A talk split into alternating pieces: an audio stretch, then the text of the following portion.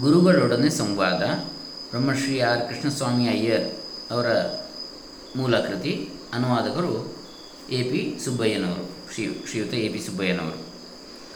ಅದರಲ್ಲಿ ಶೃಂಗೇರಿಯ ಬ್ರಹ್ಮೀಭೂತ ಜಗದ್ಗುರು ಶ್ರೀ ಶ್ರೀ ಶ್ರೀ ಚಂದ್ರಶೇಖರ ಭಾರತಿ ಮಹಾಸ್ವಾಮಿಗಳ ಜೊತೆಗಿನ ಸಂವಾದ. ಪ್ರಶ್ನೋತ್ತರ ರೂಪದ್ದು ಇರತಕ್ಕಂಥದ್ದು. ಅದರಲ್ಲಿ ಈಗ ಅಧ್ಯಾಯ ಮೂರು ಸುಖ ಪ್ರಾಪ್ತಿಗೆ ಇರುವ ಸಾಧನ. ನೋಡೋಣ. ಅದರಲ್ಲಿ ಒಂದನೇದು ಕಾರ್ಯ ಮತ್ತು ಕಾರಣ. ಓಂ ಶ್ರೀ ಗುರುಭ್ಯೋ ನಮಃ. ಹರಿ ಓಂ ಶ್ರೀ ಗಣೇಶಾಯ ನಮಃ.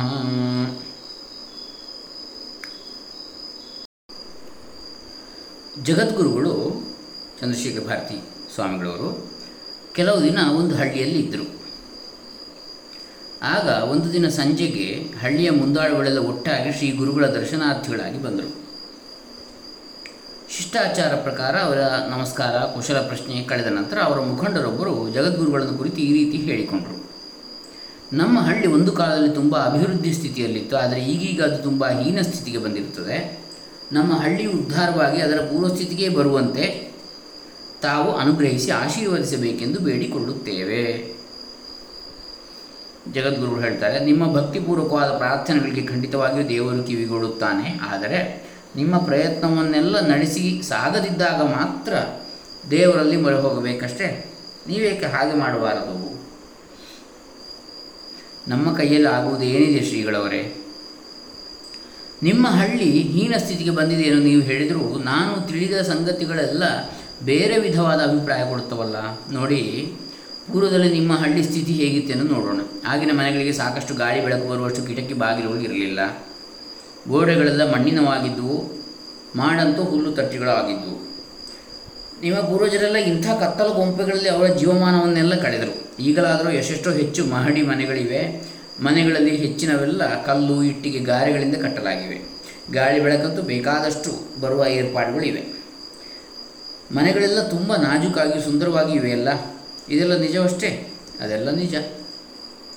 ನೀವು ಧರಿಸುವ ಬಟ್ಟೆ ಬರೆ, ನಿಮ್ಮ ಪೂರ್ವಜರು ಧರಿಸಿ ತೃಪ್ತಿ ಪಡುತ್ತಿದ್ದ ಬಟ್ಟೆಗಳಿಗಿಂತ ನಾಜೂಕಿನವೂ ಮತ್ತು ಹೆಚ್ಚು ಬೆಲೆಯುಳ್ಳವೂ ಆಗಿವೆಯಲ್ಲ ಮತ್ತು ಅವರ ಕಾಲದಲ್ಲಿ ಇಲ್ಲದಿದ್ದಷ್ಟು, ಅವರು ಸ್ವಪ್ನದಲ್ಲಿಯೂ ಕಂಡಿರಲಾರದಷ್ಟು ಸಾಮಾನು ಸರಂಜಾಮುಗಳು ಈಗ ನಿಮ್ಮ ಸೌಕರ್ಯಕ್ಕಾಗಿ ಮನೆಯಲ್ಲಿ ಇವೆಯಷ್ಟೇ?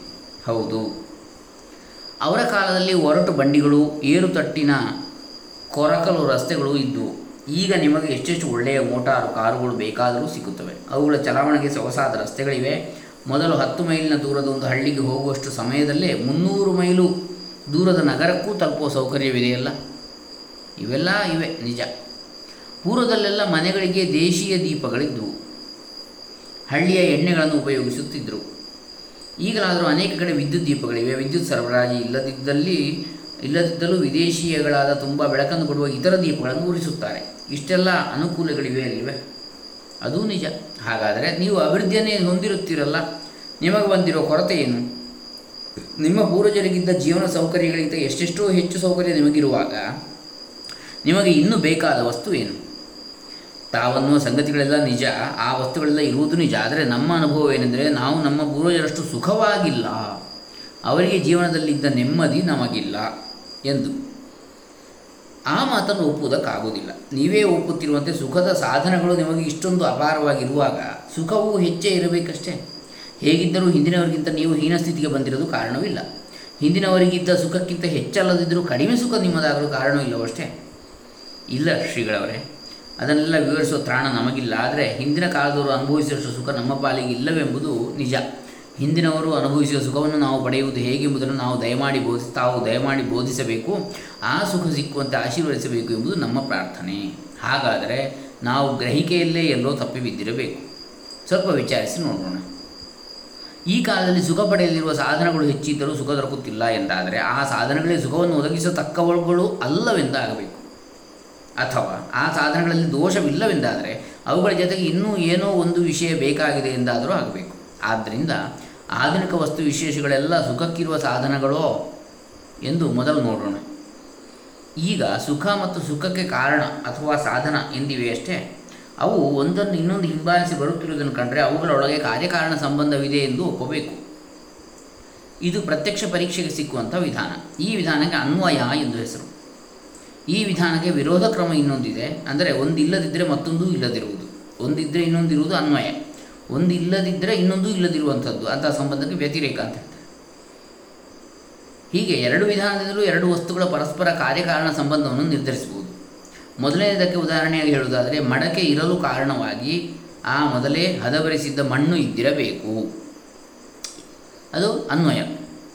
ಇನ್ನು ವ್ಯತಿರೇಕ ಹೇಗೆ ಅಂದರೆ ಎರಡನೇದಕ್ಕೆ ಉದಾಹರಣೆಯಾಗಿ, ಹದಬರಿಸಿದ ಮಣ್ಣು ಇಲ್ಲದಿದ್ದಾಗ ಮುಂದೆ ತಯಾರಾಗಬೇಕಾಗುವ ಮಡಿಕೆಯೂ ಇರಲಾರದು. ಇದರ ಮುಖ್ಯ ಕ್ರಮ, ಇವೆರಡೂ ಒಂದನ್ನೊಂದು ಹಿಂಬಾಲಿಸುವು ಅನ್ವಯ ವ್ಯತಿರೇಕ ಅಂತ ಹೇಳಿದರೆ. ಈ ಕ್ರಮದಿಂದಲೇ ಆಧುನಿಕ ಸಲಕರಣೆಗಳು ಸುಖದ ಸಾಧನಗಳು ಎಂಬುದನ್ನು ಪರೀಕ್ಷಿಸೋಣ. ಈಗಿರುವ ಎಲ್ಲ ಸುಲಭೋಪಾಯ ಸಲಕರಣೆಗಳಿದ್ದರೂ ನಿಮಗೆ ಸುಖ ದೊರಕುತ್ತಿಲ್ಲವೆಂದಲ್ಲವೇ? ನಿಮ್ಮ ಅಭಿಪ್ರಾಯ? ಹೌದು ಶ್ರೀಗಳವರೇ. ಅನ್ವಯ ಕ್ರಮದಿಂದ ವಿಚಾರಿಸಿದಾಗ ಆಧುನಿಕ ಸೌಲಭ್ಯಗಳು ಸಲಕರಣೆಗಳು ಸುಖದ ಸಾಧನವಲ್ಲವೆಂದು ನಿಮಗೇ ಕಂಡಿದೆಯಲ್ವೇ? ಹೌದು. ನಿಮ್ಮ ಪೂರ್ವಜರಿಗೆ ಈ ಎಲ್ಲ ಅನುಕೂಲ ಇಲ್ಲದಿದ್ದರೂ ಅವರು ಸುಖವಾಗಿದ್ದರೆಂದು ನೀವು ಒಪ್ಪುತ್ತೀರಷ್ಟೇ ಓಹೋ, ಅವರು ತುಂಬ ಸುಖಿಗಳಾಗಿದ್ದರು ಹಾಗಾದರೆ ವ್ಯತಿರೇಕ ಕ್ರಮದಿಂದಲೂ ತಿಳಿದು ಬರುವುದು ಏನೆಂದರೆ ಸುಖಕ್ಕೂ ಸಾಧನಗಳಿಗೂ ಸಂಬಂಧವಿಲ್ಲವೆಂದು, ಅಲ್ವೇ? ಅಂದರೆ ಈ ಸುಖ ಸಾಧನಗಳು ಇಲ್ಲದಿದ್ದರೂ ಸುಖವಿದೆ. ಈ ಸುಖ ಸಾಧನಗಳು ಇದ್ದರೂ ಸುಖ ಇಲ್ಲ. ಆ ರೀತಿಯಾಗಿದೆ ಹೌದು. ಇದರಿಂದ ಇತ್ಯರ್ಥವಾದುದು ಏನೆಂದರೆ ಆಧುನಿಕ ಸೌಲಭ್ಯ ಸಲಕರಣೆ ಮೊದಲಾದವೆಲ್ಲ ಸುಖದ ಸಾಧನಗಳು ಅಲ್ಲ ಎಂದು. ಯಾಕೆ? ಸುಖ ಸಾಧನಗಳು ಇದ್ದರೆ ಸುಖ ಇರಲೇಬೇಕಿತ್ತು. ಹಾಗಾಗಿ ಇರುವಂಥದ್ದು ಸಾಧನಗಳು ಸುಖದ ಸಾಧನಗಳು ನಿಜವಾಗಿ ಅಲ್ಲ, ನಿಜವಾದ ಸುಖದ ಸಾಧನಗಳು ಅಲ್ಲ ಅಂತೇಳಿ ಆಯ್ತು ಅರ್ಥ ಈ ಮಾತು ಒಪ್ಪಲೇಬೇಕಾದಷ್ಟೇ ಶ್ರೀಗಳೇ. ಅಂತೂ ನಮಗೆ ಸುಖವೇನೋ ಖಂಡಿತವಾಗಿ ಬೇಕಷ್ಟೇ ಖಂಡಿತವಾಗಿ ಬೇಕು. ಈಗ ನೋಡಿ, ನಮ್ಮಲ್ಲಿರುವ ಈ ಎಲ್ಲ ಸಾಧನಗಳನ್ನು ಬಿಸಾಡಬಾರದು. ಅವೆಲ್ಲ ನಮ್ಮಲ್ಲೇ ಇರುತ್ತಲೂ ಸುಖ ದೊರಕಲು ಇನ್ನೇನು ಬೇಕೆಂದು ಹುಡುಕಿ ಅದನ್ನು ಪಡೆಯಲು ಪ್ರಯತ್ನಿಸೋಣ. ಆ ಮಾರ್ಗ ಸರಿ. ಬೇಕಾದ್ದು ಏನೆಂದು ತಿಳಿಸಬಹುದೇ? ಅದನ್ನೇ ಆಲೋಚಿಸೋಣ. ಇದಕ್ಕೆ ಈ ಮೊದಲಿನ ತರ್ಕಕ್ರಮವನ್ನು ಅನುಸರಿಸೋಣ. ನಮ್ಮ ಪೂರ್ವಜರು ಸುಖವಾಗಿದ್ದಾಗ ಆ ಸುಖಕ್ಕೆ ಸಾಧನವಾಗಿ ಅವರಲ್ಲಿ ಇದ್ದು ಈಗ ನಮ್ಮಲ್ಲಿ ಇಲ್ಲದೆ ನಮ್ಮನ್ನು ದುಃಖಕ್ಕೀಡು ಮಾಡಿರುವ ಸಾಧನ ಏನು ಎಂದು ನಾವು ಕಂಡುಹಿಡಿಬೇಕು. ಹೌದು, ಆ ಸಾಧನ ಯಾವುದು? ಪೂರ್ವಜರ ಜೀವನ ಕ್ರಮ ಹೇಗಿತ್ತು ಎಂದು ಜ್ಞಾಪಿಸಿಕೊಳ್ಳಿ. ಅವರು ಅವರ ವೈದಿಕ ಕರ್ಮಗಳನ್ನು ನಿತ್ಯವೂ ಮಾಡುತ್ತಿದ್ದು ಧರ್ಮಶಾಸ್ತ್ರಗಳ ನಿರೂಪಣೆಗಳಂತೆ ತಪ್ಪದೇ ನಡೆದು ಬರುತ್ತಿದ್ದರಲ್ವೇ ಹೌದು. ಈಗ ನೀವು ಅವನ್ನೆಲ್ಲ ಅಲಕ್ಷಿಸಿರುತ್ತೀರಲ್ವೇ? ಸ್ವಲ್ಪ ಮಟ್ಟಿಗೆ ಹೌದನ್ನಬೇಕು. ಅವರು ಆಚಾರವಂತರಾಗಿದ್ದರು ಸತ್ಯ, ಧರ್ಮ ಮೊದಲಾದವುಗಳ ಕುರಿತು ತುಂಬ ಲಕ್ಷ್ಯ ಶ್ರದ್ಧೆ ಕೊಡುತ್ತಿದ್ದರು ನೀವು ಅವರಂತೆ ಆಚಾರವಂತರಲ್ಲ ಮತ್ತು ಸತ್ಯ, ಧರ್ಮ ಇವು ಎಲ್ಲವುಗಳ ಕುರಿತು ಪೂರ್ವಜರಷ್ಟು ನೀವು ನಿಗಾ ಕೊಡುತ್ತಿಲ್ಲ. ನಾವು ಕೊಡುತ್ತಿಲ್ಲ ನಿಜ. ಶ್ರೀಗಳೇ ಆಚಾರವಂತರಂತೂ ಅಲ್ಲ. ಅವರು ಅವರ ಧರ್ಮಕರ್ಮಗಳನ್ನು ಮಾಡಿದರೆ ಏಕೆ ಮತ್ತು ನೀವು ಬಿಟ್ಟಿರುವಿರಿ ಏಕೆ ತಿಳಿಸಬಹುದೇ? ಅದೆಲ್ಲ ಕಾಲ ಮಹಿಮೆ ಶ್ರೀಗಳೇ. ಈ ಕಾರಣ ಸರಿಯಲ್ಲ. ನಾನು ಒಪ್ಪಲಾರೆ. ನಮ್ಮ ಧರ್ಮಶಾಸ್ತ್ರಗಳಲ್ಲಿ ನಮ್ಮ ಪೂರ್ವಜರಿಗಿದ್ದ ನಂಬಿಕೆ ನಿಮಗೆ ಇಲ್ಲದಿರುವುದೇ ಕಾರಣ. ಎಂದೇಕೆ ಹೇಳಬಾರದು? ಹೌದು, ಅದು ನಿಜ. ಆದ್ದರಿಂದ ನಂಬಿಕೆ ಇರಬೇಕು. ಮತ್ತು ನಂಬಿಕೆಯಂತೆ ನಡೆಯಬೇಕು. ಹೀಗೆ ನಡೆದರೆ ಸುಖ ದೊರಕುತ್ತದೆ. ನಂಬಿಕೆಯನ್ನು ಕಳೆದುಕೊಂಡು ಕರ್ತವ್ಯ ಭ್ರಷ್ಟರಾದವರಿಗೆ ಸುಖ ಸಿಕ್ಕಲಿಲ್ಲವೆಂದೇಕೆ ಹೇಳಬಾರದು? ಹೌದು, ಹಾಗೆ ಹೇಳಬೇಕಾಗ್ತದೆ. ನಂಬಿಕೆಯನ್ನೇ ಶ್ರದ್ಧೆ ಎನ್ನುವುದೂ ಇದೆ. ಶ್ರದ್ಧಾಯುತವಾದ ಧರ್ಮ ನಡೆದಲ್ಲಿ ಅಂದರೆ ನಂಬಿಕೆಯ ಪ್ರೋತ್ಸಾಹದಿಂದ ಕಾರ್ಯ ನಡೆದದ್ದಾದರೆ ಸುಖ ದೊರಕೇ ದೊರಕುತ್ತದೆ. ಅದಿಲ್ಲದಿದ್ದಲ್ಲಿ ಸುಖವಿಲ್ಲ. ಅವೆರಡನ್ನೂ ಸಂಪಾದಿಸಿರಿ, ನಿಮಗೆ ಸುಖ ಸಿಕ್ಕಿಯೇ ಸಿಕ್ಕುವುದು. ಆದರೆ ಶ್ರೀಗಳೇ, ಧರ್ಮಶ್ರದ್ಧೆಯುಳ್ಳವರು ಆಚಾರವಂತರು ಆಗಿರುವ ಅನೇಕರು ನಮಗಿಂತ ಹೆಚ್ಚು ಏನು ಸುಖಿಗಳಾಗಿಲ್ಲ ಎಂಬುದನ್ನು ನಾವು ತುಂಬ ಕಾಣುತ್ತಿದ್ದೇವಲ್ಲ? ನಿಮ್ಮ ಅಭಿಪ್ರಾಯ ಸರಿಯಲ್ಲ. ನೀವು ಗ್ರಹಿಸಿರುವವರ ಲೌಕಿಕ ಸಂಪತ್ತು ಕಡಿಮೆ ಇರಬಹುದು.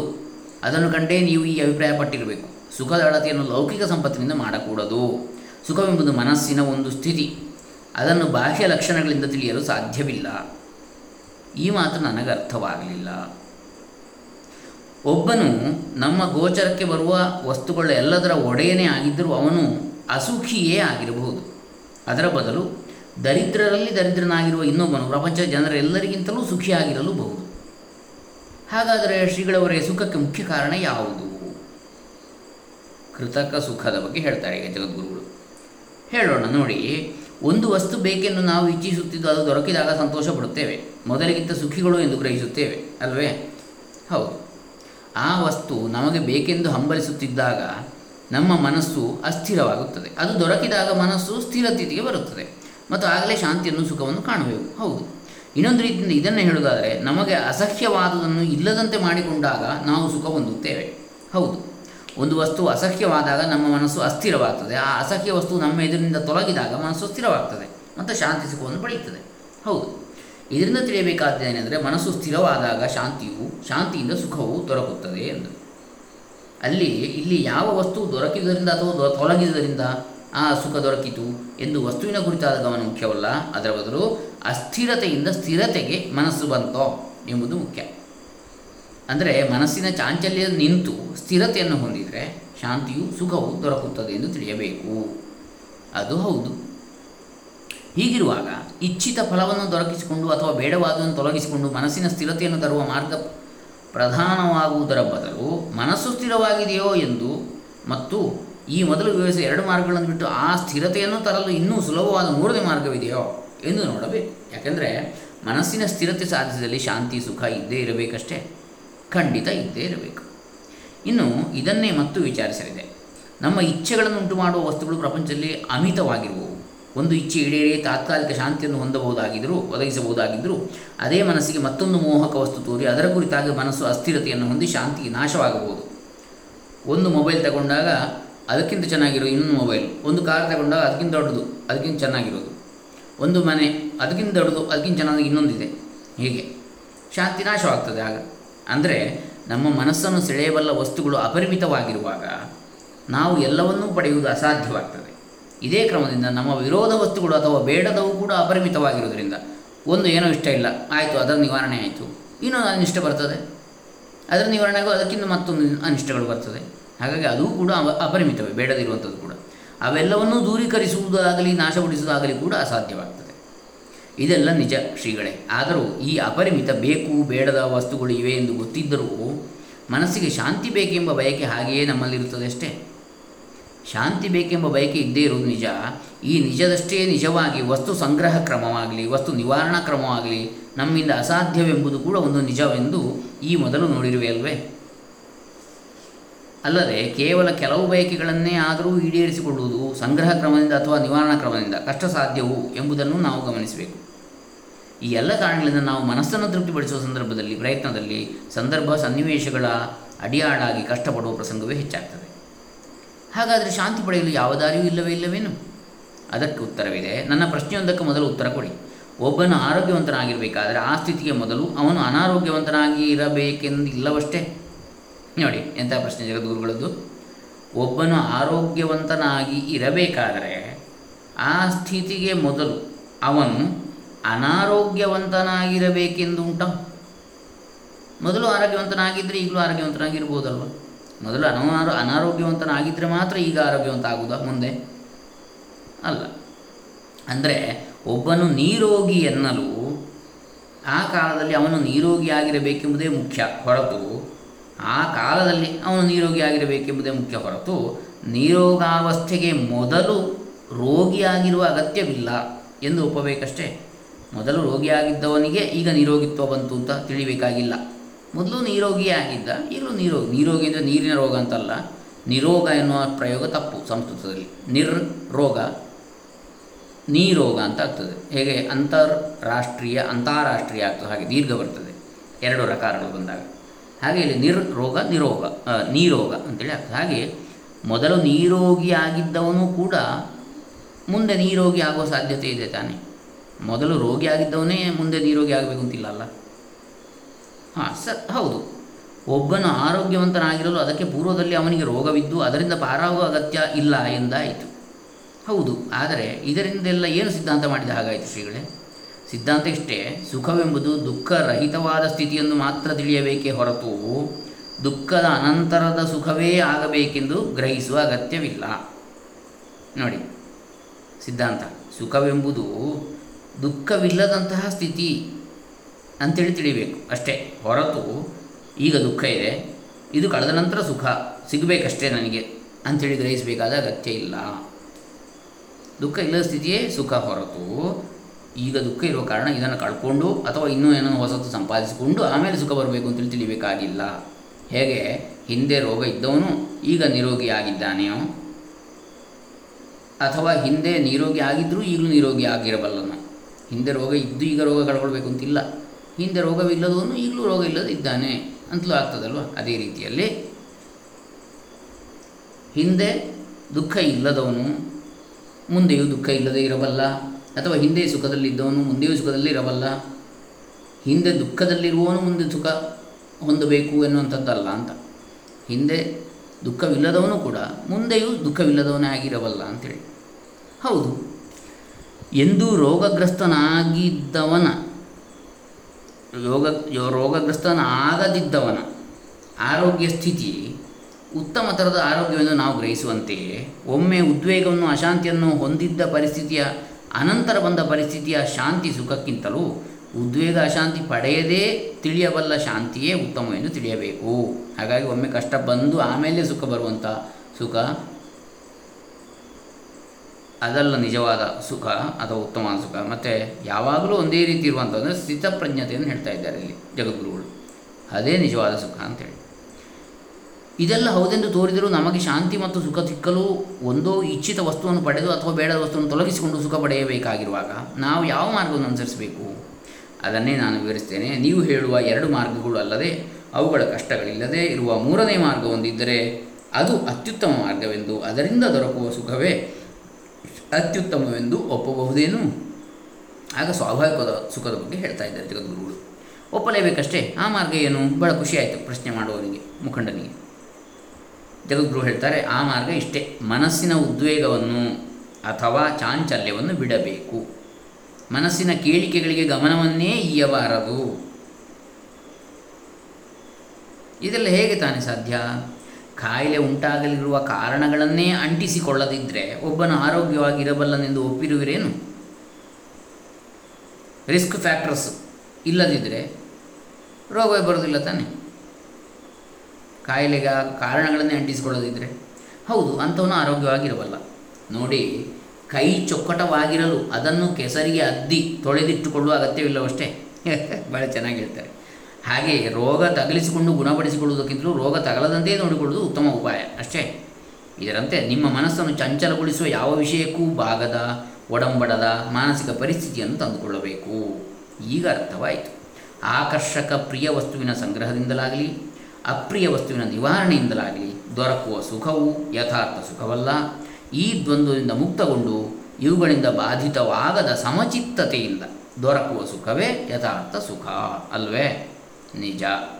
ಆದರೆ ಈ ಪ್ರಪಂಚದಲ್ಲಿ ಹೀಗೊಂದು ತುಂಬಿಕೊಂಡಿರುವ ಆಕರ್ಷಕ ವಿಕರ್ಷಕ ವಸ್ತುಗಳ ಅಥವಾ ರಾಗದ್ವೇಷಗಳ ಮಧ್ಯದಲ್ಲಿ ನಾವು ಅಂಥ ಮಾನಸಿಕ ಸ್ಥಿತಿಯನ್ನು ಹೇಗೆ ತಾನೇ ಪಡೆಯಬಹುದು?